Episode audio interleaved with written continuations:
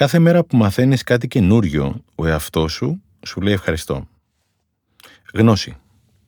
Αυτό το δουλεύω με τον εαυτό μου. Τι στο καλό σημαίνει; Εκατό πράγματα.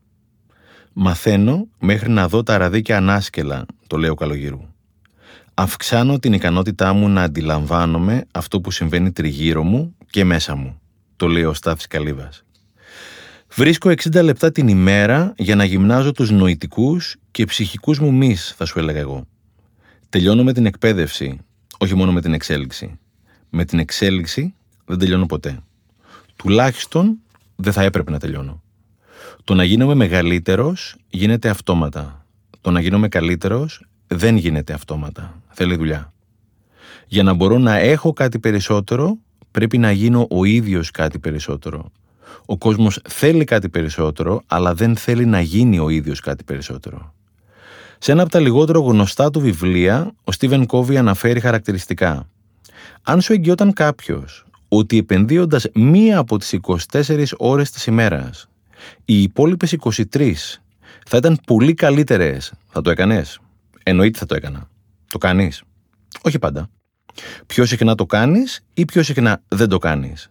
Πιο συχνά δεν το κάνω.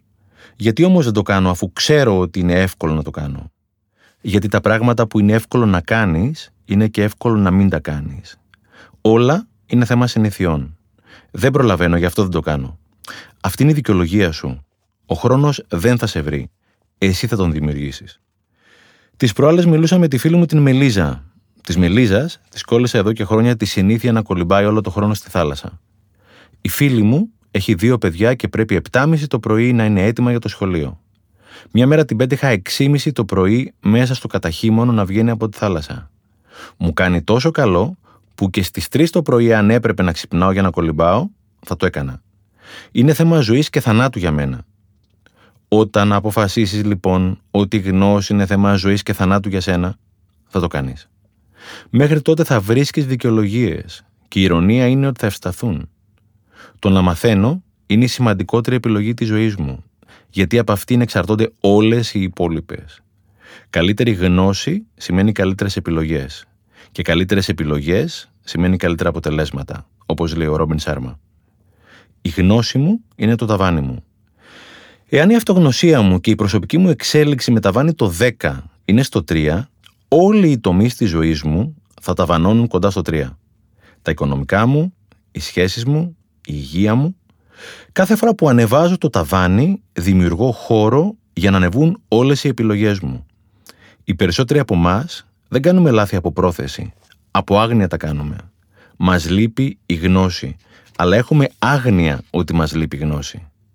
Η άγνοια είναι η ρίζα και ο μίσχος κάθε κακού, έλεγε ο Πλάτωνας. Είμαι εδώ που είμαι λόγω της γνώσης που είχα και θα είμαι εκεί που θα είμαι λόγω της γνώσης που έχω. Η ποιότητα της ζωής μου είναι ευθέως ανάλογη της γνώσης μου και η ποσότητα του πόνου μου είναι αντιστρόφως ανάλογη της γνώσης μου. Όσο λιγότερα ξέρω, τόσο περισσότερο θα πονάω. Υπάρχουν και άλλοι λόγοι για να δουλεύω με τον εαυτό μου. Πολλοί. Στο βιβλίο Συνδεδεμένη, ο Χριστάκης λέει ότι γίνεσαι οι πέντε άνθρωποι που έχεις τριγύρω σου. Πες μου τον φίλο σου να σου πω ποιος είσαι, λέει ο λαός. Όλα κολλάνε. Και η επιτυχία κολλάει και η αποτυχία κολλάει. Και η αισιοδοξία κολλάει και η απεσιοδοξία κολλάει. Στους χώρους προσωπικής εξέλιξης θα βρεις κατάλληλους συνοδοιπόρους για να πας τη ζωή σου μπροστά. Μιλάω για λέσχες βιβλιοφιλίας, περιπατητικούς ομίλους, αθλητικούς συλλόγους, σεμινάρια αυτογνωσίας, ομάδες ψυχοθεραπείας και πολλά πολλά ακόμα. Εμένα οι περισσότεροι φίλοι μου πια προέρχονται από τους συγκεκριμένους χώρους. Μιλάμε την ίδια γλώσσα, συνεννοούμαστε. Άσε που η προσωπική σου ανάπτυξη εκτοξεύει και την αυτοπεποίθηση και την αυτοεκτίμησή σου. Δεν είναι το ίδιο αυτά τα δύο; Δεν είναι. Και εμένα, μια φίλη μου το έχει εξηγήσει. Όταν φτάνουμε στο χωριό, η μαμά μου Μας φτιάχνει υπέροχες τυρόπιτες και μάλιστα σε χρόνο ρεκόρ, μας έλεγε. Η μαμά μου έχει αυτοπεποίθηση. Ξέρει να φτιάχνει νόστιμες πίτες και το ξέρει ότι το ξέρει. Όταν όμως της λέμε μπράβο, η μαμά μου απαντάει: Καλά, δεν έκανα και κάτι σπουδαίο. Η μαμά μου έχει αυτοπεποίθηση, αλλά όχι αυτοεκτίμηση. Δεν εκτιμάει τα έργα της. Όταν δεν εκτιμάς τα έργα σου, δεν εκτιμάς τον εαυτό σου. Το ευχαριστώ που λες όταν αποδέχεσαι τον καλό λόγο είναι δώρο που κάνεις στον εαυτό σου. Όταν δεν το αποδέχεσαι, είναι σαν να επιστρέφεις το δώρο που σου έκαναν. Είναι αγένεια, πρωτίστως απέναντι σε σένα. Κάθε μέρα που μαθαίνεις κάτι καινούριο, ο εαυτός σου λέει πολλά ευχαριστώ. Δεν τα ακούς, όμως τα νιώθεις. Συνεχίζω. Ναι. Υπάρχει ένας κλασικός Ινδιάνικος μύθος. Ο παππούς έλεγε στον εγγονό του ότι μέσα μας έχουμε δύο λύκους, τον καλό και τον κακό. Ένας από τους δύο θα κερδίσει. Όταν ο εγγονός ρώτησε ποιος θα κερδίσει, ο παππούς απάντησε: Αυτός που ταΐζεις περισσότερο. Όταν λοιπόν ταΐζεις την εξέλιξή σου, δεν σου μένει χρόνος ούτε για κριτική, ούτε για κουτσομπολιό, ούτε για συνέχεια χασομέρι. Εάν νομίζεις ότι εμένα δεν μου αρέσουν οι κλειδαρότρυπα και το κουτσομπολιό, κάνεις λάθος. Απλώς δεν μου μένει χρόνος γιατί έχω φροντίσει να είμαι απασχολημένος με τον καλό το λύκο. Με τη γνώση.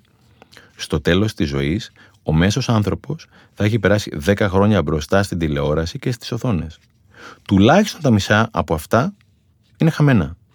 Γλιτώνεις λοιπόν 5 πολύτιμα χρόνια από τη ζωή σου που όχι μόνο πάνε χαμένα, αλλά σου καταστρέφουν και τα υπόλοιπα. Σύμφωνα με το εξαιρετικό βιβλίο της Carol Dweck, άλλαξε τον τρόπο που σκέφτεσαι, οι άνθρωποι χωρίζονται σε αυτούς που έχουν ανοιχτό μυαλό και σε αυτούς που έχουν κλειστό μυαλό. Fixed versus growth mindset. Σε μαθητές και μη μαθητές. Learners και non-learners. Σε μια πρόσφατη συνέντευξη με ρώτησαν εάν θα μάθουμε από την πρόσφατη πανδημία. Τους απάντησα ότι κάποιοι θα μάθουμε και κάποιοι όχι. Όταν με ρώτησαν ποιοι θα μάθουν, τους απάντησα ότι θα μάθουν αυτοί που έχουν μάθει να μαθαίνουν. Αυτοί που έχουν μάθει να γκρινιάζουν θα γκρινιάξουν. Αυτοί που έχουν μάθει να βρίσκουν τη λύση θα βρουν τη λύση. Και αυτοί που έχουν μάθει να βρίσκουν το πρόβλημα θα βρουν το πρόβλημα. Οι ξερόλες θα συνεχίσουν να έχουν κακή σχέση με τον εαυτό τους, αλλά ακριβώς επειδή είναι ξερόλες, δεν θα το αντιληφθούν. Γιατί ξερόλες έχουν κακή σχέση με τον εαυτό τους; Γιατί κάθε φορά που υπάρχει αφορμή για να μάθουν, προσπαθούν να πείσουν και τον εαυτό τους και τους τριγύρω τους ότι το ξέρουν η πλειοψηφία των συνανθρώπων μας σπαταλάει την πλειοψηφία του χρόνου τους προσπαθώντας να πείσει τους υπόλοιπους ότι έχει δίκιο. Γιατί να το κάνω όταν μπορώ να μαθαίνω; Όπως λέγαμε παραπάνω, κάθε φορά που μαθαίνω, ο εαυτός μου μου λέει πολλά ευχαριστώ. Όταν τα ξέρω όλα, απλώς στερώ αυτή τη χαρά από τον εαυτό μου. Σύμφωνα με το άλλαξε τον τρόπο που σκέφτεσαι, οι ξερόλες συχνότερα πάσχουν από κατάθλιψη, γιατί κάθε φορά που υπάρχει διαφωνία, εξαντλούν όλη την ενέργειά τους και την αυστηρότητα στον εαυτό τους για να πείσουν ότι έχουν δίκιο. Αυτό δημιουργεί σύγκρουση μέσα τους. Κατάθλιψη ίσον θυμός απέναντι στον εαυτό μου. Δεν μπορώ να μάθω αυτό που νομίζω ότι γνωρίζω, έλεγε ο επικτήτο. Διαβάζεις βιβλία; Παλιά διάβαζα. Είναι σημαντικό να διαβάζουμε. Αυτός που γνωρίζει να διαβάζει και δεν διαβάζει, δεν διαφέρει από αυτόν που δεν γνωρίζει να διαβάζει. Αγοράζει ένα βιβλίο και κοστίζει 15 ευρώ. Πέρα από χάρτινο, μπορείς πλέον να το βρεις και σε ηλεκτρονική και σε ακουστική μορφή. Μέσα από συμβουλές για σωστή διατροφή και άσκηση, το βιβλίο αυτό σου σώζει τη ζωή. Πόσο τελικά άξιζε το βιβλίο, όχι πόσο κόστησε. Δεν ξέρω. Όσο η ζωή μου. Και πόσο αξίζει η ζωή σου; Κάποια δισεκατομμύρια; Α υποθέσουμε ναι, αν και δεν μπορεί να αποτιμηθεί μια ζωή. Το βιβλίο λοιπόν άξιζε δισεκατομμύρια. Κόστησε όμως 15 ευρώ. Πώς ήταν η υπεραξία του, Δισεκατομμύρια; Άσε και το άλλο. Όταν επιλέγεις να εξελίσσεσαι, διασκεδάζεις και με την κίνηση στους δρόμους. Στο αυτοκίνητο είσαι περίπου 400 ώρες το χρόνο. Όταν χρησιμοποιείς αυτές τις ώρες για να ακούς πολύτιμες ομιλίες, podcast, audiobook, Spotify κτλ δεν θα ξαναγκρινιάξεις για την κίνηση. Στο αυτοκίνητο τα τελευταία χρόνια έχω μάθει περισσότερα από όσα είχα μάθει στο πτυχίο και στο μεταπτυχιακό μαζί. Όταν οι άλλοι γκρινιάζουν για την κίνηση, εγώ παρακαλώ να έχει λίγη ακόμη για να τελειώσει το κεφάλαιο. Έχω φυσικά ξεκινήσει νωρίτερα. Με αυτόν τον τρόπο, κάθε χρόνο τελειώνω 30 με 40 ακουστικά βιβλία την ώρα που οι άλλοι γκρινιάζουν. Σε διαβεβαιώνω ότι δεν είμαι πιο έξυπνος. Κάνω όμως πιο έξυπνες επιλογές, με βάση τουλάχιστον το δικό μου σκοπό ζωής. Ειδικά όσοι είμαστε γονείς, έχουμε διπλό χρέος να δουλεύουμε τον εαυτό μας. Τα παιδιά μας δεν κάνουν αυτό που τους λέμε να κάνουν, κάνουν αυτό που κάνουμε. Όταν μας βλέπουν με ένα βιβλίο στο χέρι, θα πιάσουν και αυτά βιβλίο. Γυμνάζεσαι, θα γυμνάζονται και τα παιδιά σου. Κυνηγάς ο στόχο σου, θα το κάνουν και τα παιδιά σου. Δεν υπάρχει μεγαλύτερη υποκρισία από το να ζητάς και συχνά να απαιτείς από τα παιδιά σου να κάνουν κάτι που εσύ δεν κάνεις. Λέω αυτό που ξέρω, αναπαράγω όμως αυτό που είμαι. Όταν γεννήθηκε μεγάλη μου η κόρη, η θεραπεύτριά μου μου είπε να την δεις όπως επιθυμεί και να σου αρέσει. Δεν μου είπε το εγκληματικό που μέχρι τότε έλεγα κι εγώ να τη δεις όπως επιθυμείς, λες και είναι η ιδιοκτησία σου. Βλέπαμε ξανά με τη μεγάλη μου την κόρη τον κύκλο των χαμένων ποιητών, την εξαιρετική ταινία με τον Ρόμπιν Williams, που ως καθηγητής Keating ενέπαινε τα παιδιά να ακούν την καρδιά τους. Εάν θυμάσαι, προς το τέλος της ταινίας, ένα από τα παιδιά ακολούθησε τελικά το πάθος του, την υποκριτική, σε πείσμα του ονείρου του πατέρα του να πάει σε στρατιωτική ακαδημία. Όταν ο μπαμπάς του έμαθε ότι ο γιος του παραβίασε τα δικά του όνειρα, πήγε στην παράσταση και τον πήρε με το ζόρι μπροστά στα έκπληκτα μάτια των συμμαθητών του και των καθηγητών του. Στο σπίτι του ανακοίνωσε ότι από την επόμενη κιόλας μέρα ξεκινάει η στρατιωτική ακαδημία. Την ίδια βραδιά το παιδί αυτοκτόνησε. Η κόρη μου σοκαρίστηκε. Γιατί μπαμπά αυτός ο μπαμπάς δεν αγαπούσε το παιδί του; Και ποιος σου λέει αγάπη μου ότι δεν το αγαπούσε; Αγάπη νόμιζε ότι του έδινε. Όπως προφανώς την είχε πάρει και αυτός από το δικό του μπαμπά. Δεν ξέρω κανένα γονιό που να μην αγαπάει το παιδί του. Ξέρω όμως πολλούς που δεν έχουν τη γνώση για να μετουσιώσουν σε πραγματική αγάπη την πρόθεσή τους. Αυτό που λέγαμε πριν, δεν λείπει η πρόθεση. Η γνώση λείπει. Η αγάπη θέλει και γνώση για να γίνει πράξη. Με την προσωπική εξέλιξη, μαθαίνεις επίσης να διαχωρίζεις τι εξαρτάται από σένα και τι όχι. Και με αυτόν τον τρόπο μαθαίνεις να εξαρτάσαι από σένα. Παντού και πάντα από σένα εξαρτάται να είσαι ευχαριστημένος με αυτό που συμβαίνει, έγραψε ο Μάρκος Αβρίλιος στο βιβλίο Τα είσαι αυτόν. Εξέλιξη είναι να γίνεις εσύ αυτό που θα ήθελες οι άλλοι να γίνουν. Πάβει να σε απασχολεί ο καιρός και σε απασχολεί πλέον το πανί σου. Εάν το καλοσκεφτείς, μόνο το πανί σου ορίζεις. Ο επίκτητος, στο περίφημο εγχειρίδιο, είχε γράψει «Όσα όντα υπάρχουν γύρω μας, αλλά τα εξουσιάζουμε και άλλα όχι. Των όντων τα μένε στην εφημίν, τα δεού και εφημίν. Αυτή είναι ίσως η σημαντικότερη διάκριση της ζωής μας. Ο πολλής κόσμος καταναλώνει τεράστια χρονοενέργεια σε αυτά που δεν ορίζει. Γι' αυτό και απελπίζεται και στο τέλος αρρωσταίνει. Μέσα από τη γνώση λοιπόν διαχωρίζεις τι περνάει από το χέρι σου και τι όχι. Και αυτό σε βοηθάει να χτίσεις ακόμα καλύτερη σχέση με τον εαυτό σου. Ο περισσότερος κόσμος αναζητά αυτό το οποίο θέλει έξω και όχι μέσα του. Γι' αυτό και κυνηγάει την ασφάλεια. Σε ένα κόσμο που η γνώση διπλασιάζεται κάθε 10 χρόνια, η μοναδική μου ασφάλεια είναι η εξέλιξή μου. Το να μάθω να είμαι καλός καπετάνιος στη ζωή μου. Να μην εύχεσαι για λιγότερα προβλήματα. Να δουλεύεις για περισσότερες ικανότητες, έλεγε ο μοναδικός Jim Rohn. Αυτή είναι η πιο συναρπαστική εποχή για να είσαι μαθητής της ζωής. Υπάρχει τεράστιος πλούτος γνώσης και μάλιστα εύκολα προσβάσιμος. Παλιότερα είχαμε τις εγκυκλοπαίδειες. Εγώ μεγάλωσα με τη «Για σας παιδιά». Όταν έψαχνα κάτι στις σελίδες της, αυτό που θα έβρισκα είχε γραφεί τουλάχιστον 10 χρόνια πριν. Πλέον η γνώση είναι παντού. Και βρίσκεις ακριβώς αυτό που ζητάς, τις περισσότερες φορές ανανεωμένο τις τελευταίες 24-48 ώρες. Στο YouTube και στο Spotify θα βρεις ομιλίες που παλιά θα πληρώναμε εκατοντάδες ευρώ για να τις παρακολουθήσουμε. Και ο κόσμος παρακολουθεί καθημερινά reality και ειδήσεις και κυριολεκτικά σκοτώνει το χρόνο του και μαζί και λίγο από τη ζωή του. Δεν είναι απίστευτο. Άσε που όταν έχεις μάθει να μαθαίνεις, έχεις μάθει και να επικοινωνείς και να ακούς καλύτερα. Γνωρίζεις ότι κάθε επικοινωνία είναι αφορμή για εξέλιξη.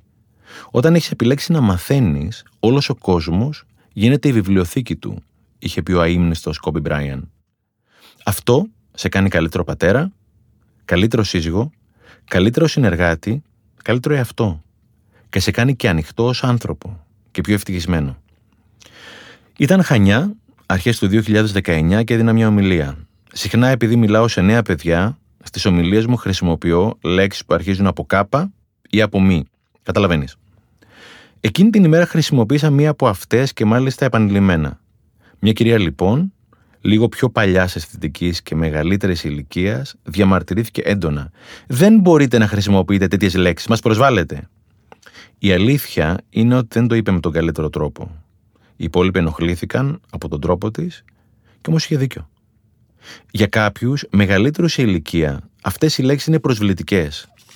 Έκτοτε επέλεξα να μην τις χρησιμοποιώ στις ομιλίες μου. Ναι, αλλά είπες ότι η κυρία ήταν προσβλητική. Αυτό δεν έχει σχέση με αυτό που είπε.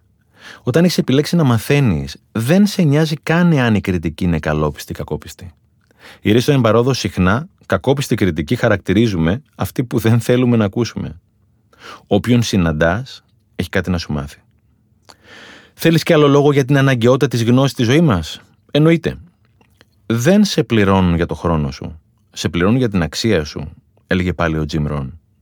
Πρόσφατα, ο Tim Cook, ο πρόεδρος της Apple, εισέπραξε τον πόνους που είχε συμφωνήσει με την εταιρεία, μια και επί προεδρίας του η Apple ξεπέρασε χρηματιστηριακή αξία και το 1 και τα 2 τρισεκατομμύρια και νομίζω ότι σύντομα θα ξεπεράσει και τα 3 τρισεκατομμύρια. Σήμερα η προσωπική του περιουσία έχει ξεπεράσει το 1 δισεκατομμύριο δολάρια. Όσο αυξάνει την αξία σου μέσα, τόσο θα αυξάνεται και η χρηματική αξία σου έξω. Και δεν υπάρχει καλύτερος τρόπος να αυξάνεις την αξία σου από τη γνώση. Τελικά, τι είναι γνώση; Γνώση είναι η εφαρμογή της γνώσης. Όταν το γνωρίζεις και δεν το εφαρμόζεις, είναι φαντασία. Φαντάζεσαι ότι το γνωρίζεις. Ο Λεωνίδας Καστρινάκης, στο βιβλίο του Ψυχοσωματική Νοημοσύνη, γράφει: Άλλο γνωρίζω, άλλο κατέχω. Μόνο όταν το κατέχεις, το γνωρίζεις πραγματικά. Όταν το έχεις κάνει δεύτερο πετσί σου. Ξέρω ότι η υπερβολή με τις συσκευές μου δεν κάνει καλό στη ζωή μου. Εάν το γνωρίζω και δεν το εφαρμόζω όμως, είναι σαν να μην το γνωρίζω. Ο επίκτητος είχε πει: Το πρώτο και βασικότερο κεφάλαιο στη φιλοσοφία είναι να την εφαρμόζεις. Ξέρεις παρόλα αυτά πόσοι άνθρωποι συνεχίζουν να δουλεύουν με τον εαυτό τους μετά την ηλικίωσή τους; Μισή. Περίπου ο ένας στους δέκα. Γιατί τόσο λίγοι; Γιατί οι άνθρωποι ανυπομονούν να βελτιώσουν τις συνθήκες γύρω τους, είναι όμως απρόθυμοι να βελτιώσουν τον εαυτό τους, έγραψε ο James Allen στο ίσιο ότι σκέφτεσαι. Σύμφωνα με τον John Maxwell, κάθε μέρα έχεις δύο επιλογές. Είτε προετοιμάζεις, είτε επισκευάζεις. Και μάντεψε κάθε μέρα που επισκευάζεις, τι δεν κάνεις. Δεν προετοιμάζεις. Άκου και ένα πραγματικά πολύ καλό που διάβασα σε ένα βιβλίο της Ρουτ Νιέβες. Κάνε τα όνειρά σου πραγματικότητα. Το να αναθεωρείς όλα όσα έχεις ως δεδομένα είναι εξίσου απαραίτητο με το να ελέγχεις τα τρόφιμα που έχεις στο ψυγείο. Εάν δεν πετάξεις όσα έχουν χαλάσει, θα μολύνουν και τα υπόλοιπα και θα σε βλάψουν να τα φας. Από το ψυγείο πετάς τα λιγμένα και αγοράζεις καινούρια. Από τη ζωή σου. Κανείς δεν γνωρίζει αρκετά για να είναι απεσιόδοξος. Wayne Dyer. Μήπως τα πράγματα πάνε καλά; Επιμένεις ότι τα πράγματα πάνε καλά; Στην πλειοψηφία τους πολύ καλύτερα από όσο πήγαιναν και από όσο νομίζουμε ότι πηγαίνουν. Ειλικρινά θέλω να ξέρω πού στηρίζεις την αισιοδοξία σου. Επιστρέφαμε από Χίο. Περπατούσαμε στο αεροδρόμιο στην Αθήνα για να πάρουμε τις αποσκευές μας. Κάποια στιγμή προσπεράσαμε το καπνιστήριο. Υπάρχει πια ειδικό κλειστό καπνιστήριο με τη χορηγία γνωστής μάρκας τσιγάρων. Με έκανε να θυμηθώ τα παλιά χρόνια, το πρόλαβα, που επιτρεπόταν το κάπνισμα ακόμη και μέσα στο αεροπλάνο. Υπήρχαν τότε θέσεις καπνιστών και μη καπνιστών. Επειδή όμως η καμπίνα είναι ενιαία, γινώσουν κυριολεκτικά ντουμάνι. Το είδα και στο πλοίο, και το χειρότερο και στο γραφείο. Ακόμα και αν δεν κάπνιζες, ήσουν υποχρεωμένος να καπνίζεις και στο τέλος της ημέρας να βρωμάς και εσύ και τα ρούχα σου. Σήμερα, σχεδόν σε όλους τους κλειστούς χώρους απαγορεύεται το κάπνισμα. Ο κόσμος όμως συνεχίζει να γκρινιάζει για τους χώρους όπου παραβιάζεται η νομοθεσία. Έχουν άδικο; Δεν έχουν. Αλλά είναι εξαιρετικά σημαντικό να βλέπουμε τη μεγάλη εικόνα. Οι νόμοι πρέπει να τηρούνται. Αλλά ακόμη και όταν παραβιάζεται ο νόμο, έχεις επιλογή. Να κάνεις σύσταση ή να καλέσεις την αρμόδια υπηρεσία. Πάντα έχεις επιλογή. Και η γκρίνια είναι επιλογή, αλλά δεν σε συμφέρει. Ο κόσμος έχει πάθει μοιοπία απέναντι στο καλό. Δεν μπορεί να το δει. Το γεγονός ότι από τους 100 χώρους που παλιά επιτρεπόταν το κάπνισμα, οι 90 πλέον είναι καθαροί, το προσπερνάμε. Δεν είναι καν στο οπτικό μας πεδίο. Όταν δεν μπορείς να δεις το καλό, δεν μπορείς και να το ζήσεις. Και όταν δεν μπορείς να το ζήσεις, δεν μπορείς και να το αναπαράξεις. Και νομοτελειακά οδηγείσαι σε μια μίζερη ζωή. Η απεσιοδοξία δεν είναι ποτέ ο καλύτερος τρόπος για να αντιμετωπίσεις μια κατάσταση. Σε κρατάει κολλημένο, χωρίς να το αντιλαμβάνεσαι, και εμποδίζει κάθε αλλαγή προς το καλύτερο. Στο οπτικό σου πεδίο υπάρχει συνέχεια ένα πρόβλημα. Κάτι κακό, μια δυσκολία. Για να μπορέσεις να δεις το καλό, θα πρέπει να καθαρίσει το οπτικό σου πεδίο. Στο τέλος, και συχνά και στην αρχή της ημέρας, είσαι γεμάτος φασαρία. Αρνητισμό, γκρίνια, κουτσομπολιό, κριτική.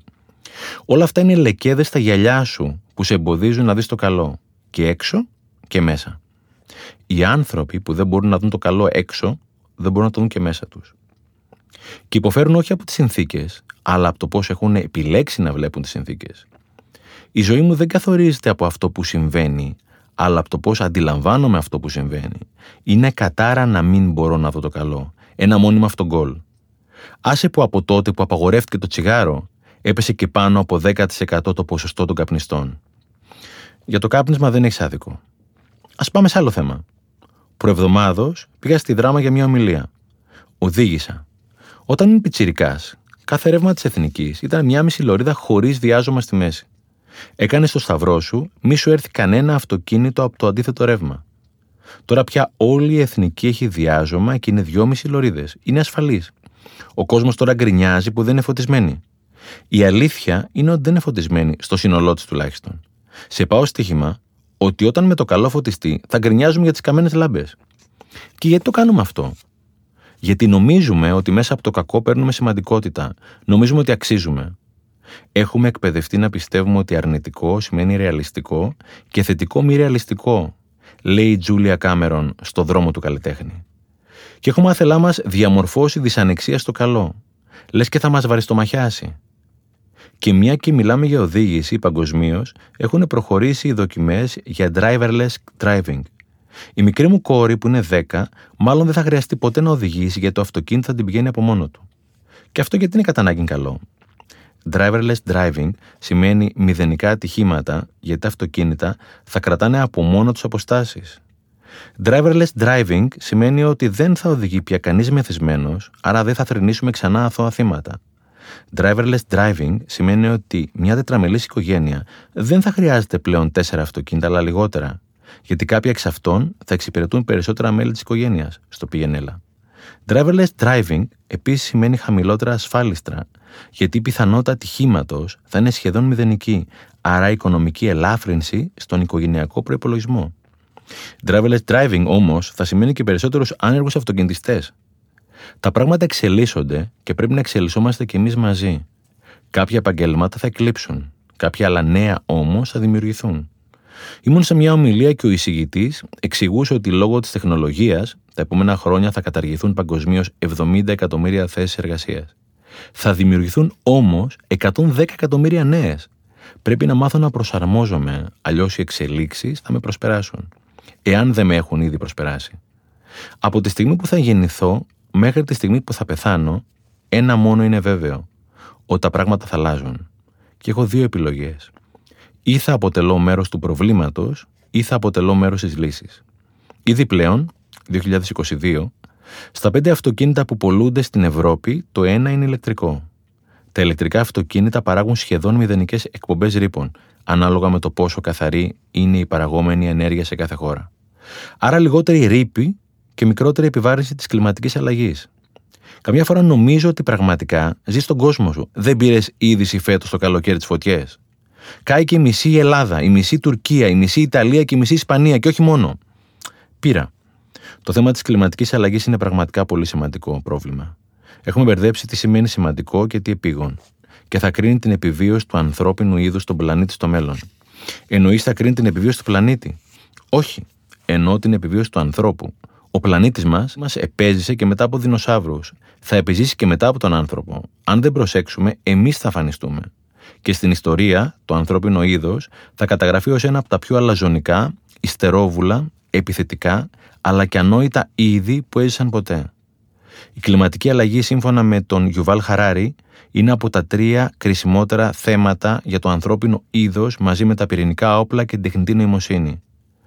Σε ένα βιβλίο το 1966, ο Earl Nightingale έγραφε ότι το 92% από αυτά που φοβόμαστε δεν θα συμβεί ποτέ. Δεν το έγραψε για να χαλαρώσουμε. Το έγραψε για να εστιαστούμε επιτέλους το 8% που είναι πραγματικά σημαντικά. Και η κλιματική αλλαγή είναι τεράστιο πρόβλημα εάν συνεχίσουμε να μην κάνουμε κάτι. Ήδη οι τελευταίες μελέτες δείχνουν πως ό,τι και αν κάνουμε πια, η περαιτέρω αύξηση της παγκόσμιας θερμοκρασίας μέχρι το 2040 είναι αναπόφευκτη. Εάν η ανθρωπότητα στο σύνολό της δεν συνεργαστεί, δεν θα τα καταφέρουμε. Και η ανθρωπότητα είναι ο καθένας από εμάς. ένας να πάει προς τη σωστή κατεύθυνση, όλη η ανθρωπότητα πηγαίνει προς τη σωστή κατεύθυνση. Είναι αδιανόητο ενέτη 2022 να μην ανακυκλώνουμε. Και είναι αδιανόητο ενέτη 2022 κάθε ευρωπαϊκή οικογένεια να πετάει ετησίω 158 κιλά τροφής στα σκουπίδια.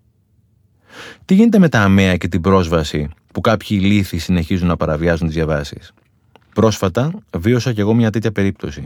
Ήμουν και φυσιά και ένα αυτοκίνητο είχε καβαλήσει όλο το κεντρικό πεζοδρόμιο, καθιστώντας εντελώς αδύνατη την πρόσβαση σε καροτσάκια και αμαξίδια. Εδώ λοιπόν τι γίνεται; Πρώτα απ' όλα υπάρχει το 100 και μπορείς να πάρεις τηλέφωνο για να αφαιρέσουν το αυτοκίνητο ή τις πινακίδες ή και τα δύο. Δράση, δράση, δράση. Δεν είναι τυχαίο ότι αποκαλείται άμεση δράση. Δεύτερον, υπάρχουν πια τα social, όπου ο κόσμος είναι ιδιαίτερα ευαισθητοποιημένος σε αυτά τα θέματα. Υπενθυμίζω ότι προ δεκαετιών ήταν κανόνας να παρκάρουν αυτοκίνητα μπροστά σε ράμπες αμαία. Ντρέπομαι που θα το πω, αλλά το έχω κάνει και εγώ στο παρελθόν. Και η κλασική δικαιολογία ήταν παρκάρο μόνο για πέντε λεπτά. Λες και το αμαία θα δώσει ραντεβού για να περάσει απέναντι. Παλιά, η παραβίαση των ραμπών, αλλά και το παρκάρισμα σε θέση αμαία ήταν ο κανόνας. Πλέον είναι εξαίρεση ή τουλάχιστον εξαιρέσεις. Ναι, αλλά αυτό δεν σημαίνει ότι δεν υπάρχουν ανεγκέφαλοι που γράφουν στα παλαιότερα των υποδημάτων τους στου νόμους. Ισχύει, αλλά είναι πια η μειοψηφία και όχι η πλειοψηφία. Είναι πολύ σημαντικό να βλέπω και το καλό και να μην απελπίζουμε συνέχεια. Πρόσφατα ο Δήμος Αθηναίων εγκατέστησε ειδικούς ανιχνευτές που εντοπίζουν αυτόματα την παραφίαση ραμπών για αμαία. Όταν βλέπω μόνο το κακό, στο τέλος δεν έχω και καμία διάθεση να το διορθώσω. Σαν ένα σπίτι όπου είναι παντού άνω κάτω και δεν ξέρεις από πού να ξεκινήσεις. Εάν όμως νιώσεις ότι έστω και ένα δωμάτιο αρχίζει να καθαρίζει, παίρνεις κουράγιο να συγυρίσεις και τα υπόλοιπα. Κάπου είχα διαβάσει ότι για να αλλάξεις τον κόσμο χρειάζεται και θυμό αλλά και ελπίδα. Θυμό για να κινητοποιηθείς είναι τεράστιο το δώρο των δύσκολων συναισθημάτων αρκεί να σε βγάλουν σε δράση, αλλά και ελπίδα για να στηριχτείς. Όταν υπάρχει ελπίδα στο μέλλον, υπάρχει δύναμη στο παρόν. Για τα social, το κουτσομπολιό και τη φαγωμάρα, όπου όλοι πλακωνόμαστε με όλους, τι έχεις να πεις; Είμαι περίεργος εδώ να δω που θα βρεις το καλό. Πρώτα απ' όλα, δεν πλακώνονται όλοι με όλους. Η υπερβολή δημιουργεί απελπισία. Για το πώς χρησιμοποιούμε τα social, την ευθύνη την έχουμε πρωτίστως εμείς. Φταίμε εμείς δηλαδή. Δεν είπα φταίμε, είπα έχουμε την ευθύνη. Η λέξη φταίω έχει βούρδουλα. Οι λέξεις έχουν σημασία. Πιο πολύ όμως οι πράξεις. Πρόσφατα ένας Ιντερνετικός φίλος σε ανέχεια έκανε μία ανάρτηση στα social γιατί χρειαζόταν απεγνωσμένα εργασία. Έγραψε τι δουλειά μπορεί να κάνει, έβαλε και τον αριθμό του κινητού του στην ανάρτηση, γιατί όχι, εξηγώντας ότι δεν του έφταναν για να αγοράσει καν φαγητό στα παιδιά του. Δεν επέτησε, ζήτησε εργασία. Η ανάρτηση του έκανε χιλιάδες κοινοποιήσεις. Ο τύπος σε λιγότερο από 24 ώρες είχε βρει δουλειά. Δεν καταλαβαίνω γιατί πρέπει να έχουμε τα social μόνο για βιτρίνα, για τα γενέθλιά μας, για τα γενέθλια των παιδιών μας, για επιτυχίες και μόνο αφορμές για χαμόγελα.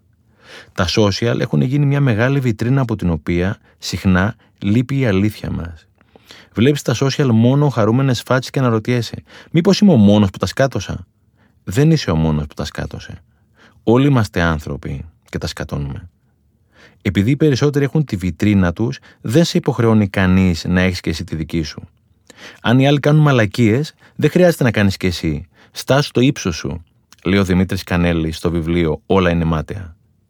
Εάν μοιραστείς κάποιο σου πρόβλημα, θα εκπλαγείς πόσοι θα σπεύσουν να σε βοηθήσουν. Και όπως λέει ο Αντώνης Τσαπατάκης, προσπαθώ να βοηθάω το σύνολο, γιατί το σύνολο είμαστε εμείς. Και κάτι ακόμα. Η ζωή δεν συμβαίνει σε εσένα.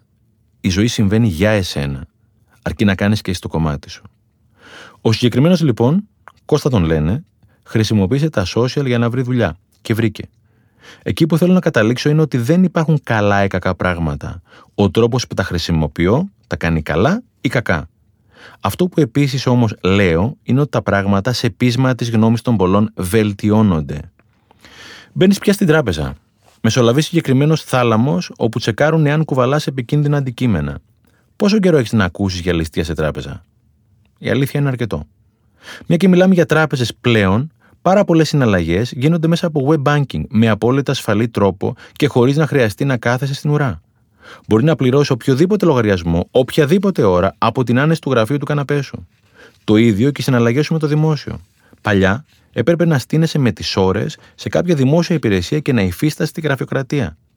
Μετά έγιναν τα ΚΕΠ και η εξυπηρέτηση έγινε πολύ πιο γρήγορη και αποτελεσματική. Τώρα πια μέσα από το gov.gr, οποιαδήποτε ώρα της ημέρας, πάλι από το γραφείο ή τον καναπέ σου, μπορείς να πραγματοποιήσεις σχεδόν οποιαδήποτε συναλλαγή επιθυμείς. Είναι άλλο τα πράγματα να πηγαίνουν καλά, είναι άλλο όμως εγώ να το αντιλαμβάνομαι. Χωρίς να ισχυρίζομαι ότι δεν υπάρχουν προβλήματα, πρόβλημα πρωτίστως δεν έχουν τα πράγματα, αλλά η ικανότητά μου να αντιλαμβάνομαι το καλό. Κλέβω από τον εαυτό μου, λέει ένας καλός φίλος. Άσε και το άλλο. Ποιο; Το ίντερνετ. Μεγάλωσα με κυκλοπαίδειε. Για να βρω κάτι έπρεπε να ξεφυλίζω άπειρες σελίδες και στο τέλος να ενημερωθώ από κάτι που είχε γραφτεί προδεκαετίας. Πλέον, με το πάτημα ενός κουμπιού, βρίσκω χιλιάδες ιστότοπους για αυτό ακριβώς που αναζητώ. Φρέσκια, εξειδικευμένη, πλήρη πληροφορία. Και εντελώς δωρεάν. Αυτό γιατί δεν μπορώ να το δω. Ακόμη και αν χαθεί στο πιο απίθανο χωριό στη χώρα μας με Google Maps, δεν θα ξαναβρεις απλώς το δρόμο σου, αλλά το συντομότερο δρόμο για να πας όπου θέλεις. Το Google Maps γνωρίζει ακόμη και τον τελευταίο μονόδρομο σε κάθε γωνιά του κόσμου. Αυτό να σου πω την αλήθεια ποτέ δεν κατάλαβα πώς το έχουν καταφέρει. Εκείνο όμως που έχει σημασία είναι ότι η πολύτιμη αυτή πληροφορία βρίσκεται ανα πάσα στιγμή στο χέρι μου. Με το που γυρίζεις σε 90 μοίρες, ο δορυφόρος το έχει αντιληφθεί και σου προτείνει την επόμενη πιο ενδεδειγμένη διαδρομή. Ζούμε στο καλύτερο σύμπαν που υπήρχε ποτέ. Οι εταιρείες αυτές φαίνεται ότι σου παρέχουν δωρεάν πληροφορία. Όμως το πληρώνεις σε διαφήμιση. Αυτές οι εταιρείες πληρώνονται δισεκατομμύρια από τις διαφημιστικές για να διαχειρίζονται τα δεδομένα σου. Μπράβο τους που έχουν δημιουργήσει ένα μοντέλο όπου πουλώντας διαφήμιση κατάφεραν να υποκαταστήσουν το κόστος της υπηρεσίας για να φτάνει σε μένα δωρεάν. Στην τελική υπάρχουν ρυθμίσεις όπου μπορώ να επενεργοποιήσω τις διαφημίσεις στο προφίλ μου ή να δημιουργήσω τις προποθέσει που εγώ επιθυμώ. Αυτό γιατί το προσπερνάμε. Δεν θα έπρεπε αυτά να είναι αυτονόητα; Όχι. Δεν υπάρχει τίποτα αυτονόητο. Ούτε τα πόδια σου που πατάνε, ούτε τα χέρια σου που πιάνουν, ούτε τα μάτια σου που βλέπουν, ούτε η δημοκρατία και η ελευθερία σε αυτή την υπέροχη χώρα, ούτε καν η ειρήνη, ούτε η υγεία μας και η υγεία των παιδιών μας, ούτε καν η επόμενη ανάσα. Το μόνο δεδομένο είναι ότι τίποτα δεν είναι δεδομένο. Και γιατί κατά τη γνώμη σου το ζούμε τόσο λάθος; Γιατί βρίσκουμε παντού ένα πρόβλημα σε κάθε λύση, αντί για μια λύση σε κάθε πρόβλημα; Γιατί είμαστε κοινωνικά ζώα και επηρεαζόμαστε ο ένας από τον άλλον. Μόλις ένας κρίσιμος αριθμός ανθρώπων οδηγηθεί σε μια απόφαση, οι υπόλοιποι απλώς ακολουθούμε, σκεπτόμενοι ότι δεν είναι δυνατόν όλοι οι άλλοι να κάνουν λάθος. Γράφει ο Νικόλας Χριστάκης στο βιβλίο Συνδεδεμένη. Ο σοφός λαός το λέει διαφορετικά. Ή στραβά είναι ο γυαλός, ή στραβαρμενίζουμε. Κάποιες φορές λοιπόν ο γυαλός είναι στραβά, αλλά θέλει για να το συνειδητοποιήσεις και να αρμενήσει το δικό σου δρόμο. Θέλει για να βρεις και να ζήσεις τη δική σου αλήθεια. Τα έχεις; Συνέστημα είναι όταν κουνιέται η ψυχή σου. Συνέστημα. Συνέστημα είναι ο λόγος που ζεις. Όλη μου η ζωή είναι ένα ταξίδι. Από το ορεινό συνέστημα στο επιθυμητό συνέστημα και στο αληθινό. Όλοι ένα συνέστημα επιζητούμε. Και αυτός που θέλει τη βίλα πάνω στη θάλασσα, και αυτός. Πιθανότατα το συνέστημα της επιτυχίας. Ή το συνέστημα της απόλαυσης, ή και τα δύο. Ή κανένα από τα δύο.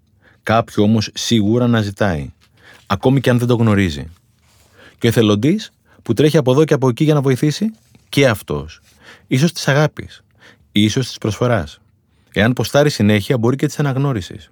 Και που ξέρεις ποιο από όλα είναι; Δεν ξέρεις το άλλο το συνέστημα. Μόνο τη δική σου ψυχή ορίζεις. Το συνέστημα του άλλου μπορείς να το καταλάβεις. Να νιώσεις μπορείς μόνο το δικό σου. Τα συναισθήματα είναι σαν τα δακτυλικά αποτυπώματα. Καθένας έχει το δικό του το μοναδικό δικό του και ψάχνει να το βρει. Εγώ για δεκαετίες δεν ήξερα τι ένιωθα. Δεν ήξερα καν ότι ένιωθα. Έψαξα όμως. Με αφορμή ένα πρόβλημα υγείας. Και έκτοτε δεν έχω σταματήσει να ψάχνω. Είμαι σε διαδικασία ομαδικής ψυχοθεραπείας εδώ και χρόνια και ψάχνω την αλήθεια μου και τα συναισθήματά μου. Αλήθεια ίσον συνέστημα. Και συνέστημα ίσον αλήθεια. Φυσικά κι εγώ άλλο έψαχνα και άλλο βρήκα. Σαν τον αγρότη που έσκαβε το χωράφι. Κάποια στιγμή η τσάπα έπεσε πάνω σε κάτι σκληρό και έσπασε. Στην αρχή ο αγρότης συχτήρισε. Μετά όμως έψαξε και βρήκε ένα κρυμμένο θησαυρό. Ψάχνω είναι το μαγικό ρήμα. Έτσι κι εγώ. Διαλύθηκε η τσάπα μου, πέρασα βαθιά κατάθλιψη συνδυασμένη με αφόρητες αϊπνίες. Όταν συνάντησα πρώτη φορά τη θεραπεύτριά μου, τη Μαρία, με ρώτησε τι έχω και της εξήγησα. Όμορφα μου απάντησε. Πού το βρήκες το όμορφα, της είπα. Αυτό που έχεις είναι εδώ γιατί το χρειάζεσαι. Όταν πάψει να το χρειάζεσαι, θα φύγει. Και έφυγε; Έφυγε. Έφυγε όταν εγώ σταμάτησα να το ξορκίζω. Όταν το αποδέχτηκα και το αγάπησα. Πώς γίνεται να αγαπήσεις το πρόβλημά σου; Αν το καλοσκεφτείς, δεν έχεις καλή λύση. Είναι δικό σου και αυτό. Τα βρήκε στα συναισθήματά σου. Μια τα βρίσκω, μια τα χάνω, μια χάνομαι κι εγώ μέσα τους. Προχωράω εγώ, προχωράνε και αυτά. Αυτό που ένιωθα προδιετία δεν είναι αυτά που νιώθω σήμερα. Η ζωή είναι σαν ένα παιχνίδι τέννης. Κινείσαι εσύ, κινείται η ρακέτα, κινείται το μπαλάκι, κινείται και αυτός που έχεις απέναντί σου και η ρακέτα του και το μπαλάκι του. Τίποτα δεν μένει σταθερό. Τα πάντα ρί, έλεγε ο Εράκλειτο. Δεν τελειώνει ποτέ αυτό, δεν ηρεμείς κάποια στιγμή; Ποτέ. Και αυτή είναι η μαγεία του.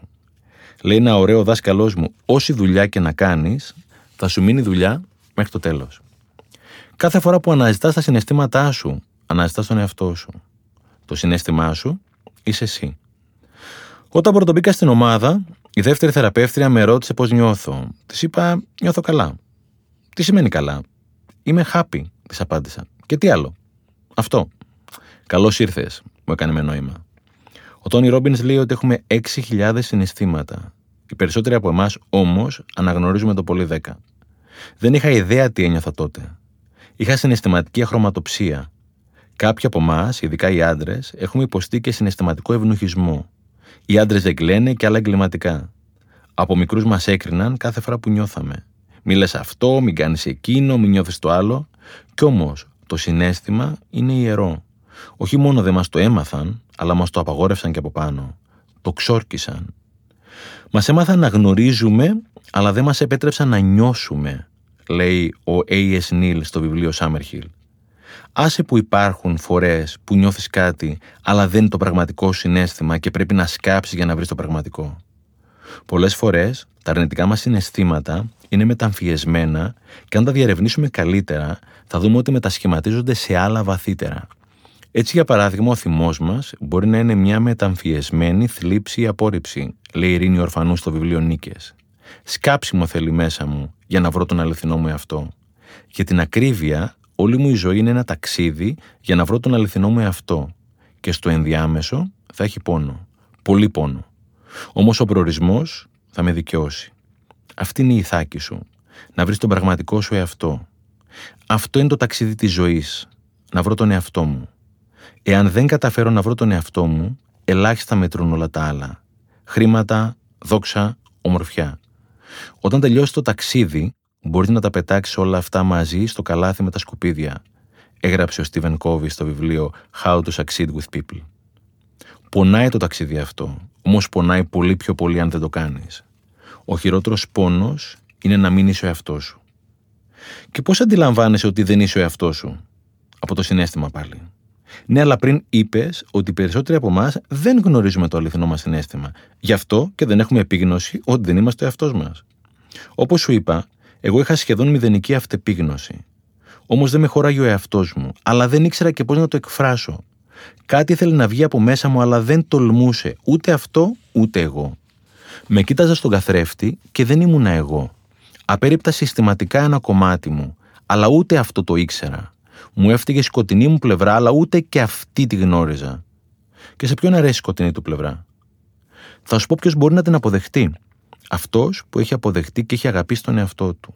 Δεν μπορείς να αγαπήσεις τον εαυτό σου, εάν πρώτα δεν το γνωρίσεις. Και πόσο εύκολα είναι να αγαπήσεις τον εαυτό μου. Δεν είναι τόσο δύσκολο όσο νομίζουμε, αλλά θέλει δουλειά. Το να αγαπάω τον εαυτό μου είναι παρόμοιο με το να αγαπάω τα παιδιά μου. Έχω επιλέξει να αγαπάω τον εαυτό μου δεν σημαίνει ότι πάντα μου αρέσει αυτό που κάνω. Έχω επιλέξει όμως να με αγαπάω. Να μιλήσουμε για την αγάπη. Η αγάπη είναι το πιο δυνατό συνέστημα, η μητέρα κάθε δημιουργίας. Ποιο είναι το αντίθετό της, το μίσος; Όχι. Το αντίθετό της είναι ο φόβος. Αλλά και αυτός δεν είναι ακριβώς το αντίθετό της. Είναι σαν το σκοτάδι. Η αγάπη είναι το φως και ο φόβος το σκοτάδι. Φόβος είναι η έλλειψη της αγάπης. Και όλα τα ευχάριστα συναισθήματα είναι παιδιά της αγάπης. Τα δυσάρεστα συναισθήματα είναι παιδιά του φόβου. Γιατί δεν τα λες καλά και κακά, αλλά ευχάριστα και δυσάρεστα συναισθήματα; Γιατί δεν υπάρχουν καλά και κακά συναισθήματα. Υπάρχουν ευχάριστα και δυσάρεστα. Είναι όπως ο καιρός. Δεν υπάρχει καλός ή κακός καιρός. Υπάρχει ευχάριστος και δυσάρεστος καιρός. Και η φύση μεγαλώνει και με τον δυσάρεστο, τη βροχή. Όμως πρέπει και εσύ να κάνεις τη δουλειά σου. Τα πράγματα δεν γίνονται από μόνα τους. Μην τα περιμένεις όλα από τη βροχή. Πρέπει και εσύ να σπείρεις. Πρακτικά τι σημαίνει να σπείρεις, Να βγεις στη δράση, ειδικά στα δύσκολα συναισθήματα. Πονός, μπουχτισμά, θυμό. Έχουν έρθει για να μας βγάλουν στη δράση. Είναι λιμάνια για ανεφοδιασμό, όχι για άραγμα. Είναι τεράστιο το δώρο του πόνου, αρκεί να το αξιοποιήσεις. Ο θείος μου μας έλεγε πως έκοψε το τσιγάρο. Ήταν Κυριακή βράδυ και είχε ένα πολύ σοβαρό επαγγελματικό πρόβλημα. Εκείνο το βράδυ πρέπει να κάπνισε τρία πακέτα τσιγάρα. Στο τέλος, το συχάθηκε τόσο πολύ που ορκίστηκε να μην το ξαναβάλει στο στόμα του. Και δεν το ξανέβαλε. Η αηδία τον οδήγησε στη λύση του προβλήματός του. Αλλά και αυτός έκανε αυτό που έπρεπε να κάνει. Εδώ κολλάει ο νόμος έλξης, έτσι. Έχω κουραστεί να ακούω για τον νόμο της έλξης. Τον πιστεύω. Πιο πολύ όμως πιστεύω στον νόμο της δράσης. Μόνο με δράση θα προχωρήσει τη ζωή σου. Αυτό που έκανε ο θείος μου εκείνη την ημέρα. Είπες νωρίτερα για ιδέα και μπούχτισμα. Είναι και αυτά συναισθήματα; Εννοείται είναι. Ό,τι περιγράφει πώς νιώθεις είναι συνέστημα. Αν όμως δεν τα χρησιμοποιήσεις για να βγεις στη δράση και αν απλώς συνεχίζεις να μην τα νιώθεις και ακόμη χειρότερο να μην τα δουλεύεις, κάποια στιγμή θα σωματοποιηθούν. Είναι σαν πινακίδα που γράφει αδιέξοδο. Σου λέει να πας από αλλού. Αν συνεχίζεις ευθεία, θα χτυπάς το κεφάλι σου. Μία, δύο, τρεις, τελικά θα το σπάσεις. Το συνέστημα δεν μπορείς να το αποφύγεις. Ό,τι είναι δικό σου, πάντα θα σε βρίσκει. Σε μια ομιλία με είχαν ερωτήσει πώς μπορώ να μάθω μέσα από μια δύσκολη κατάσταση. Πρέπει να περάσεις μέσα από τα δύσκολα για να μάθεις από τα δύσκολα. Το συνέστημα είναι δακτύλιος και το μυστικό είναι να περάσεις από μέσα. Κάθε φορά που πηγαίνεις από τον περιφερειακό, θα νομίζεις ότι απέφυγες τον πόνο, αλλά θα πονάς ακόμα περισσότερο. Έχω ένα φίλο που ζει στο εξωτερικό. Ο φίλος μου τα βλέπει όλα θετικά. Το κακό το ξορκίζει. Αρνείται να το δει. Σαν να μην υπάρχει. Ήμουν κι εγώ αιμονικά εστιασμένος στο θετικό όταν ασχολιόμουν αποκλειστικά με το coaching. Πριν ξεκινήσω θεραπεία. Γι' αυτό θεωρώ ότι η θεραπεία και το coaching συμπληρώνονται εξαιρετικά. Το ένα σε βοηθάει να βγάλεις ρίζες και το άλλο φτερά. Ο φίλος μου λοιπόν έχει ένα μοναδικό τρόπο να αποφεύγει τα δυσάρεστα συναισθήματα. Πριν τα δει, τα μετατρέπει σε θετικά. Πριν καν τα νιώσει. Από τότε που τον θυμάμαι, είχε προβλήματα με το στομάχι του. Προσπαθούσε με ειδικές αγωγές και φάρμακα να τα αντιμετωπίσει. Για μένα, το ότι τον χτύπησε στο στομάχι δεν είναι τυχαίο. Από τη στιγμή που ο φίλος μου δεν άλεθε τα συναισθήματά του, τα άλεσε το στομάχι του γι' αυτόν. Με το δικό του τρόπο. Μια φίλη μου λέει: Όταν δεν μιλάει το στόμα, μιλάει το σώμα. Και το σώμα δεν λέει ποτέ ψέματα. Ο φίλος μου λοιπόν δεν είναι σε επαφή με τη δυσκολία του. Όταν όμως αρνείσαι να έρθεις σε επαφή με το αληθινό συνέστημα, προκαλεί εσωτερικής σύγκρουση. Αρνείσαι να αποδεχτείς το όλον σου. Οδηγείς άθελά σου ένα κομμάτι σου να συγκρουστεί με ένα άλλο. Πώς είναι ο φίλος τώρα, χειρότερα. Πρόσφατα έχασε την ακοή από το ένα το αυτή. Χωρίς αιτία. Πάντα υπάρχει αιτία. Συχνά, αντί να γιατρέψουμε την αιτία, πάμε να γιατρέψουμε το αποτέλεσμα σαν να βαράει ο συναγερμός και αντί να ψάξω για τον κλέφτη, ψάχνω πού είναι η σιρήνα για να την απενεργοποιήσω. Και ποια ήταν η αιτία; Είμαι ο τελευταίος που γνωρίζω. Αλλά μπορώ να υποθέσω. Είναι πολλά αυτά που προσπαθεί να αποφύγει ο φίλος μου, που τελικά ο οργανισμός του κόφευσε για να τον διευκολύνει. Ο φίλος μου είναι κλασική περίπτωση ανθρώπου που άθελά του έχει διχαστεί εσωτερικά για να μην δει τα σκοτάδια του και κάνει άθελά του τεράστια ζημιά στην υγεία του. Τα σκοτάδια σου όμως είναι το φως σου. Αυτά τα χαρακτηριστικά που έχουμε αρνηθεί δεν εξαφανίζονται. Απλώς συγκεντρώνονται σε γωνιές της προσωπικότητάς μας και δημιουργούν τη σκιά, όπως την αποκαλούσε ο Καρλ Γιουνγκ. Αφού μείνουν κρυμμένα για μεγάλο διάστημα, κάποια στιγμή αποκτούν δική τους υπόσταση και δική τους ζωή. Δεν είναι τυχαίο ότι το 95% των ασθενειών είναι και ψυχοσωματικές. Στο ίδιο ποσοστό καταλήγουν και ο Τζο Ντισπένζα και ο Ντίπακ Τσόπρα. Είναι τεράστιο το κόστος των συναισθημάτων που δεν έχουν εκφραστεί. Και ακόμη πιο επώδυνη είναι η αδρανοποίηση του ανώτερου ψυχισμού μας. Είναι παράλυση του σημαντικότερου συστατικού της ύπαρξής μου. Και όλο αυτό το αδούλευτο συναισθηματικό φορτίο μαζεύεται σαν λάβα και κάποια στιγμή εκρήγνεται. Ο πόνος που δεν εκφράζεται γίνεται αρρώστια. Όταν πια δεν χωράει άλλος πόνος σε έναν άνθρωπο, συμβαίνει κάτι, μία ασθένεια, μία ρήξη, μία εμπειρία που προκαλεί την έκκληση όλων όσα συσσόρευε τόσο καιρό και μέχρι τότε δεν είχε επιτρέψει τον εαυτό του να νιώσει. Είναι απλή φυσική, γράφει η Ρουτ Νιέβε στο βιβλίο Η αγάπη της ζωής σου.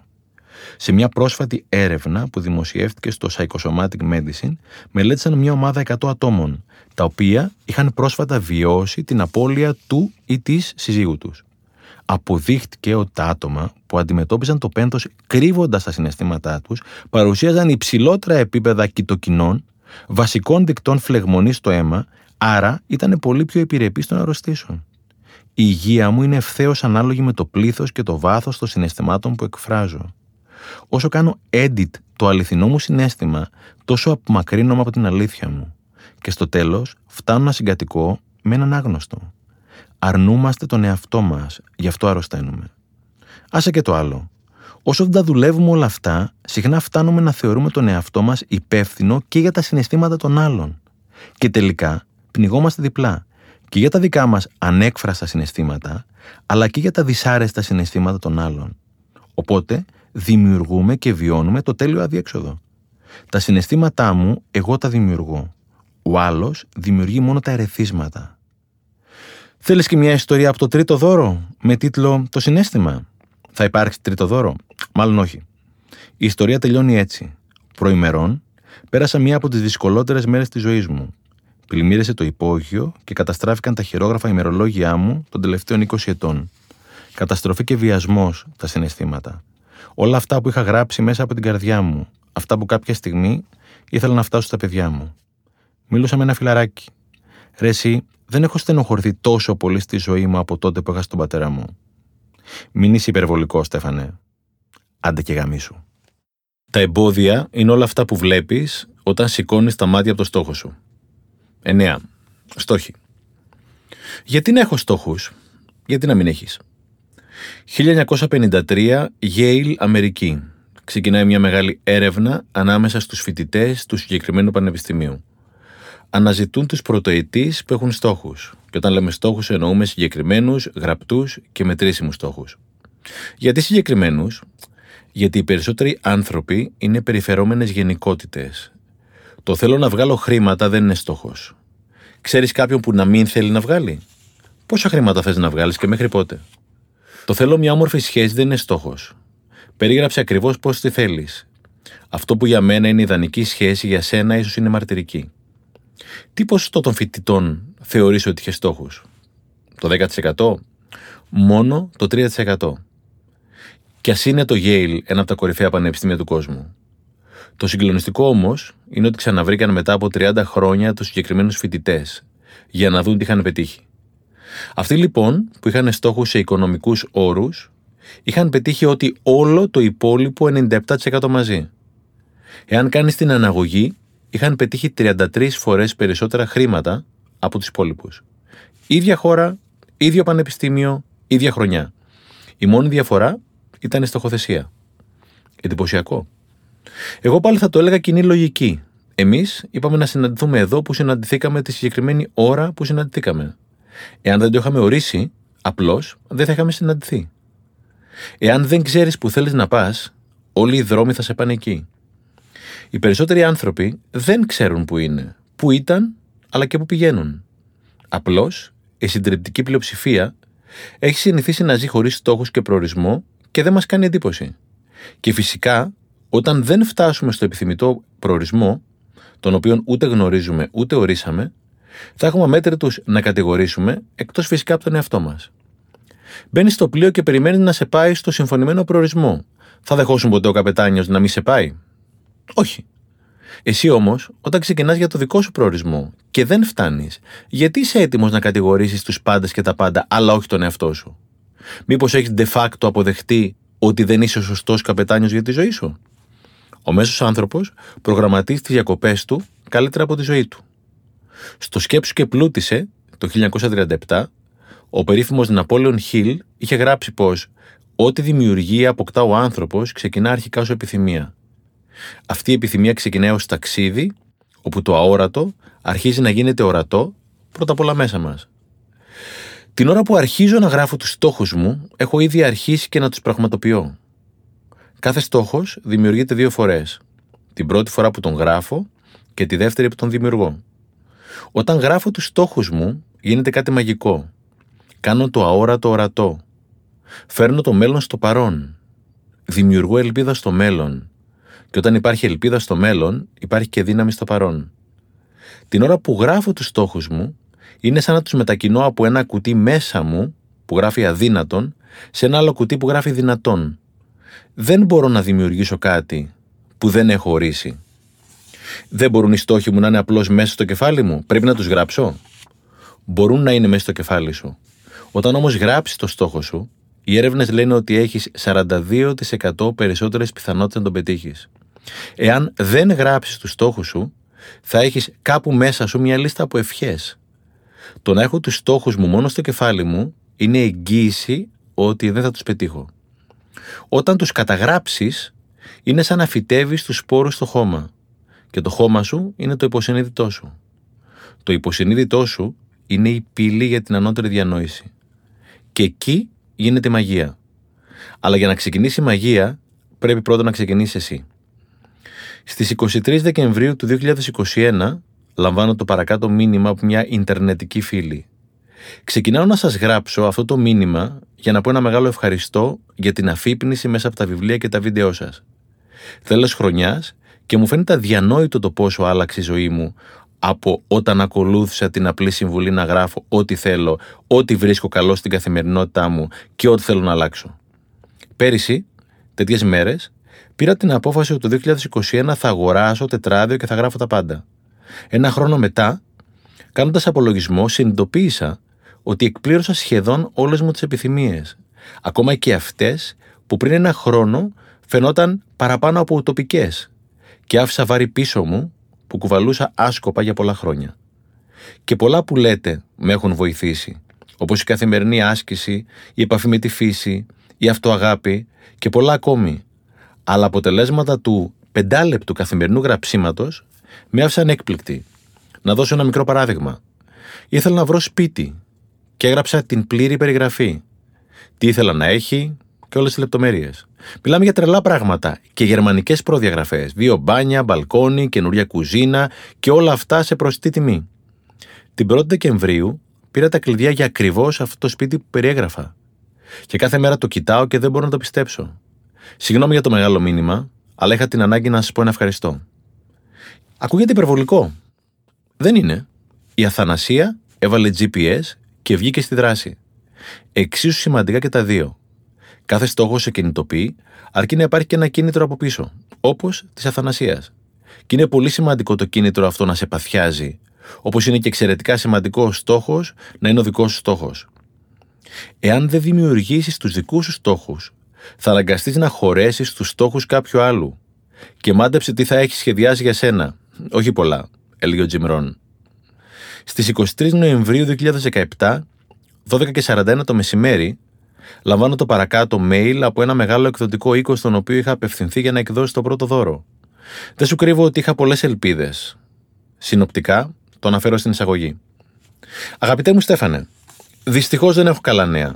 Μετά από πολύ βασανιστική σκέψη και συζητήσεις επί συζητήσεων, καταλήξαμε ότι δεν μπορούμε να προχωρήσουμε στην έκδοση του έργου σου.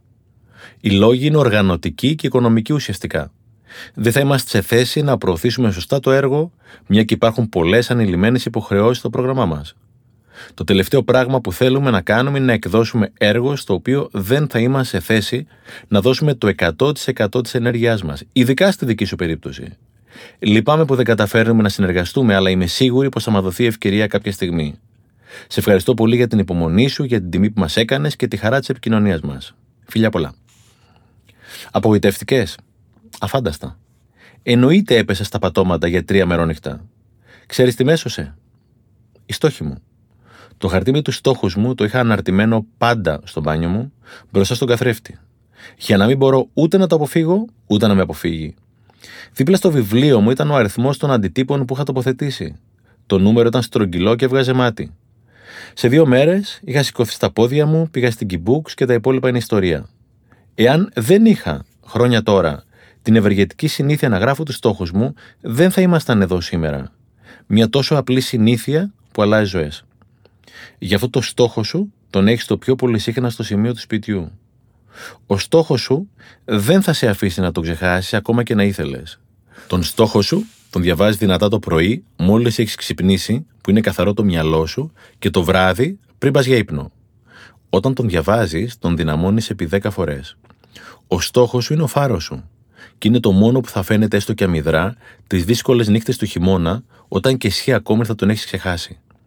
Όταν καταγράφεις τους στόχους σου, κάνεις κάτι ακόμη μαγικό. Αποκρισταλώνεις και διαχωρίζεις καθέναν από τους υπόλοιπους.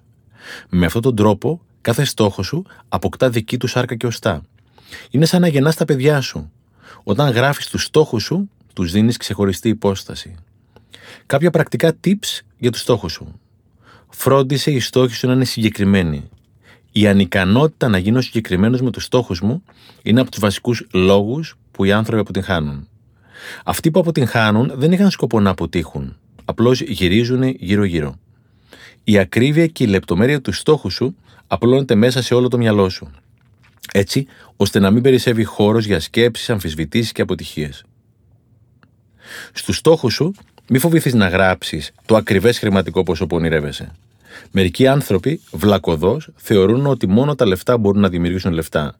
Γράφει ο Ναπόλεον Χιλ στο βιβλίο Σκέψου και Πλούτησε. Οι ιδέες δημιουργούν τα χρήματα, όχι τα χρήματα. Οι ιδέες που τίθεται σε εφαρμογή, όχι αυτές που αραχνιάζουν στα σιρτάρια. Τον στόχο σου δεν πρέπει να τον φτάνεις, αλλά πρέπει να τον βλέπεις, γράφουν ο Άλαν και η Μπάρμπαρα Πις στο βιβλίο Η Απάντηση. Ένας ηλίθιος με πλάνο μπορεί να κερδίσει έναν έξυπνο χωρίς πλάνο, λέει ο Warren Buffett.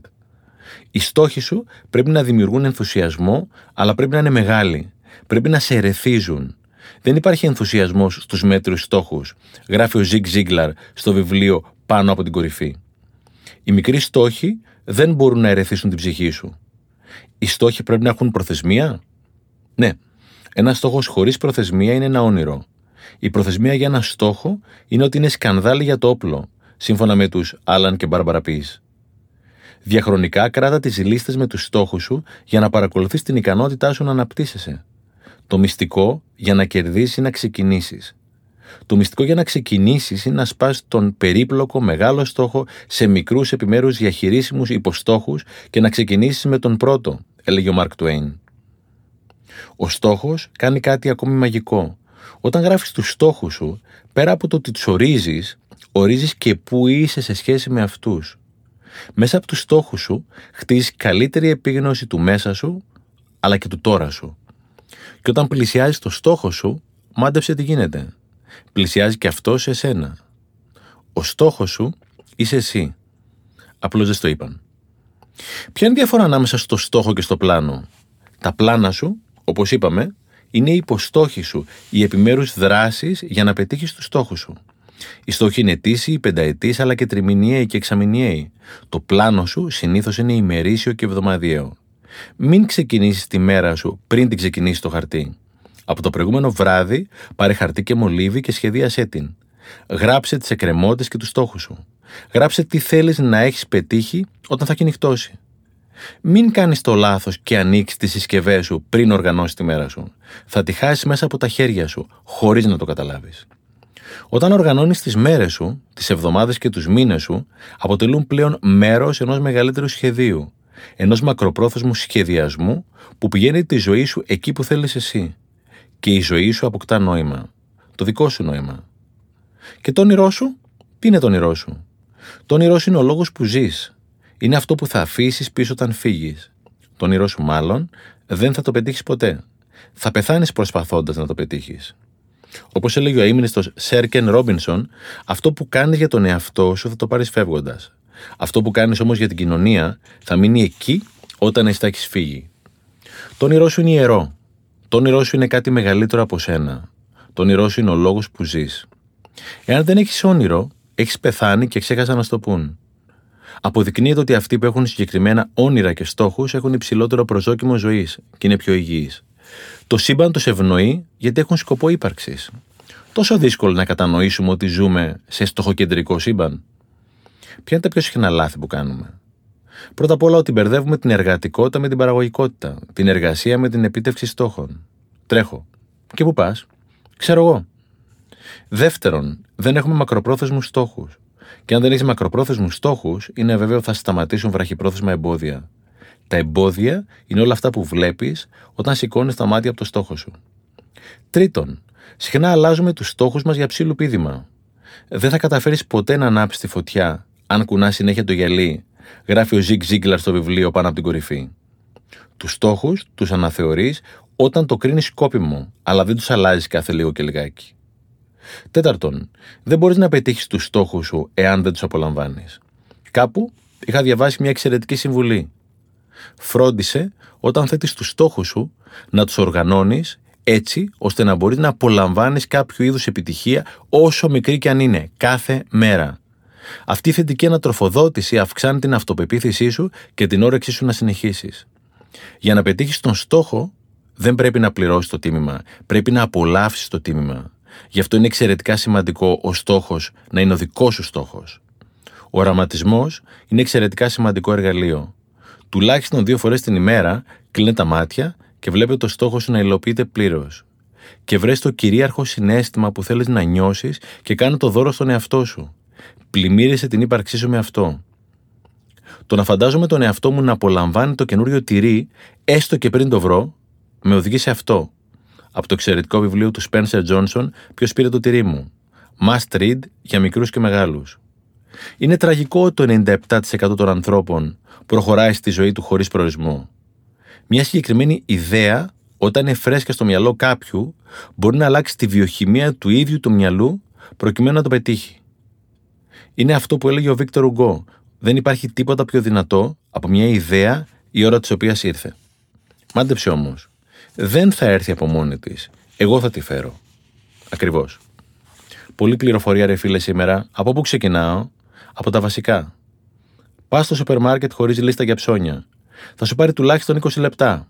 Τώρα ξαναπήγαινε για τα ίδια ακριβώς ψώνια, αλλά με λίστα. Θα σου πάρει το πολύ 5 λεπτά, ό,τι στιγμή θέλεις. Αυτό το κατάλαβα. Γέλια. Άω και το πιο μαγικό.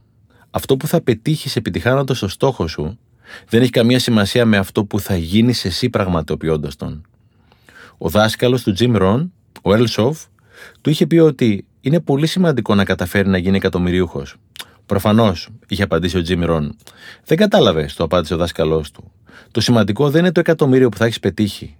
Το σημαντικό είναι αυτό που θα έχεις γίνει εσύ πετυχαίνοντάς το. Άλλο έχω ένα εκατομμύριο, άλλο είμαι εκατομμυρίουχος. Δεν είναι αυτό που θα έχεις πετύχει. Είναι αυτό που θα έχεις γίνει. Όταν θα έχεις βγάλει το εκατομμύριο, μπορείς απλώς να το χαρίσεις. Πλάκα μου κάνεις. Καθόλου. Η χαρά είναι μια πόρτα. Ανοίγει όμως από μέσα. 10. Χαρά. Δεν μπορώ να καταλάβω που τη βρίσκεις όλη αυτή τη διάθεση. Πάντα δείχνεις χαρούμενος. Δεν ξέρω αν πραγματικά όμως είσαι. Δεν είμαι πάντα χαρούμενος. Είμαι πολύ συχνά όμως. Με τις λέξεις θα παίξουμε τώρα; Εννοείται θα παίξουμε. Οι λέξεις δημιουργούν την πραγματικότητά μας. Τι σημαίνει πρακτικά αυτό; Οι λέξεις είναι τα καλούπια. Μέσα τους δημιουργείς τη ζωή σου. Αυτό που περιγράφεις είναι αυτό που ζωγραφίζεις. Και αυτό που ζωγραφίζεις είναι αυτό που ζεις. Τη ζωή τη ζωγραφίζεις κάθε στιγμή και με τις λέξεις που χρησιμοποιείς ή δεν χρησιμοποιείς. Κάπου διάβαζα ότι στη γλώσσα των Ιθαγενών Αμερικάνων δεν υπάρχει λέξη starter, τραυλίζω. Γι' αυτό και δεν τραυλίζουν. Δεν μπορώ να κάνω κάτι που δεν γνωρίζω. Όταν από το λεξιλόγιό μας λείπουν συστηματικά λέξεις και εκφράσεις που περιγράφουν τη χαρά, είναι επόμενο να λείπει και η χαρά. Σε χάνω πάλι. Ήμουνα τις προάλλες σε ένα μαγειρίο. Μια κυρία συναντήθηκε με μια γνωστή της. Τι κάνεις, Καλά λέω. Αν ήταν volume το καλά, ήταν 1 στα 50. Το λέω ήταν όμως διαπασών. Αυτό που ήθελε να πει η κυρία είναι Δεν είμαι καλά, αλλά παριστάνω ότι είμαι. Και αυτό είναι κακό. Για μένα όχι. Για εκείνη θεωρώ πολύ. Πες μου ειλικρινά, εάν αυτός ο άνθρωπος που έχει πει στον εαυτό του ότι δεν είναι καλά μπορεί ποτέ να είναι. Όταν το 90% του εσωτερικού ή εξωτερικού διαλόγου μου είναι αρνητικό, γίνεται πραγματικότητα μου να μην είναι αρνητική. Έχω ένα γνωστό μου που όταν το ρωτάς τι κάνει, πάντα θα σου απαντήσει. Η νεκροψία θα δείξει. Θα μα τρελάνει. Ξέρεις κανέναν που να μην θέλει να είναι χαρούμενος; Δεν ξέρω κανέναν που όταν ξυπνάει το πρωί να λέει Θέλω να τη ζωή μου. Ξέρω όμως πολλούς που το κάνουν. Δηλαδή λες ότι εσκεμμένα κάνουμε κακό στον εαυτό μας; Όχι εσκεμμένα, από έλλειψη γνώσης. Τα μεγαλύτερα εγκλήματα διαπράττονται από άγνοια, όχι από πρόθεση. Ναι, αλλά αυτό που κάνεις εσύ είναι στον αντίποδα. Δεν γίνεται να γελάει κανείς συνέχεια. Νομίζω ότι αποφεύγεις την πραγματικότητα. Αυτό είναι η δική σου αλήθεια. Άσε με να σου πω τη δική μου. Προκαιρού είχα μια κουβέντα με ένα φίλο γονιό και μου έλεγε ακριβώς το ίδιο. Δεν μπορείς να μεγαλώνεις τα παιδιά σου τόσο θετικά. Θα βγουν σε ένα αρνητικό κόσμο και τίποτα από αυτά που τους λες δεν θα ισχύει. Δηλαδή, συγγνώμη, έχει άδικο. Και πάλι, αυτό είναι η δική του αλήθεια. Η δική μου αλήθεια είναι ότι με συμφέρει να ζω σε ένα κόσμο που επιδιώκω να βλέπω το καλό. Το ότι βλέπω το καλό δεν σημαίνει ότι αποφεύγω να δω το κακό. Η χαρά είναι το GPS μου. Το ότι είναι το GPS μου δεν σημαίνει βέβαια ότι θα με πάει και από μόνη της. Κάθε μέρα και κάθε στιγμή εγώ οφείλω να οδηγώ το αυτοκίνητό μου προς τον επιθυμητό προορισμό, με δράση, όχι με λόγια. Πιστεύω λοιπόν σε ένα θετικό κόσμο. Πιο πολύ όμως πιστεύω σε ένα κόσμο δράσης. Σε ένα κόσμο που εγώ δημιουργώ τις προποθέσει για την επιτυχία μου. Ναι, αλλά δεν υπάρχουν και οι συνθήκες. Όλα αυτά που δεν περνάνε από το χέρι μου. Εννοείται υπάρχουν. Οι συνθήκες με επηρεάζουν, δεν με καθορίζουν. Οι συνθήκες είναι ο καιρός. Ο καιρός δεν είναι στο χέρι μου. Το πανί μου όμως πάντα είναι. Εγώ επιλέγω τον προορισμό μου. Το ότι δεν το γνωρίζω δεν σημαίνει και ότι δεν το επιλέγω. Κάθε στιγμή επιλέγω. Ο νόμος της βαρύτητας ίσχυε και πριν ανακαλυφθεί. Μιλούσα προμηνών με ένα αγαπημένο ξάδερφο. Τι κάνεις; Καλά λέω. Πάλι η ίδια και τη θεωρούμε και ξυπνάδα. Τι δεν πάει καλά στη ζωή σου, τον ρωτάω.